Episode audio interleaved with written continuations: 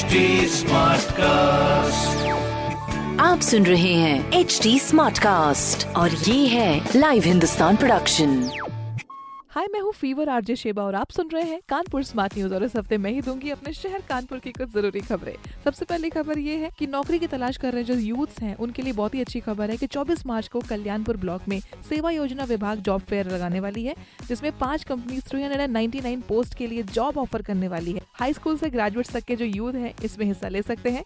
अगली खबर ये है कि एक अप्रैल से 30 जून तक दो जोड़ी अनारक्षित ट्रेन सेंट्रल से चलाई जाने वाली है और ये ट्रेन झांसी कानपुर तक का सफ़र तय करने वाली है। तो अपने टाइमिंग्स देख लीजिएगा, अगर आपको ट्रैवल करना हो तो तीसरी खबर ये है कि कानपुर मैकेनिकल का एक और प्रशिक्षण बैच जो है, वो एक अप्रैल से शुरू होने वाला है। रोडवेज़ ट्रेनिंग सेंटर के principal S P Singh ji ने बताया है कि इस बैच की सारी तैयारियाँ पूरी कर ली गई है। बायोमेट्रिक अटेंडेंस के अलावा रजिस्ट्रेशन का भी काम लगभग अंतिम चरण पर ही है। इस तरह की प्रोग्रेसिव एंड पॉजिटिव खबरों के लिए पढ़ते रहिए हिंदुस्तान अखबार।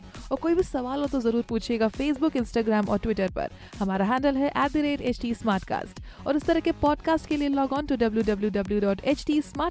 com आप सुन रहे हैं एच डी स्मार्ट कास्ट और ये था live Hindustan production smart Smartcast.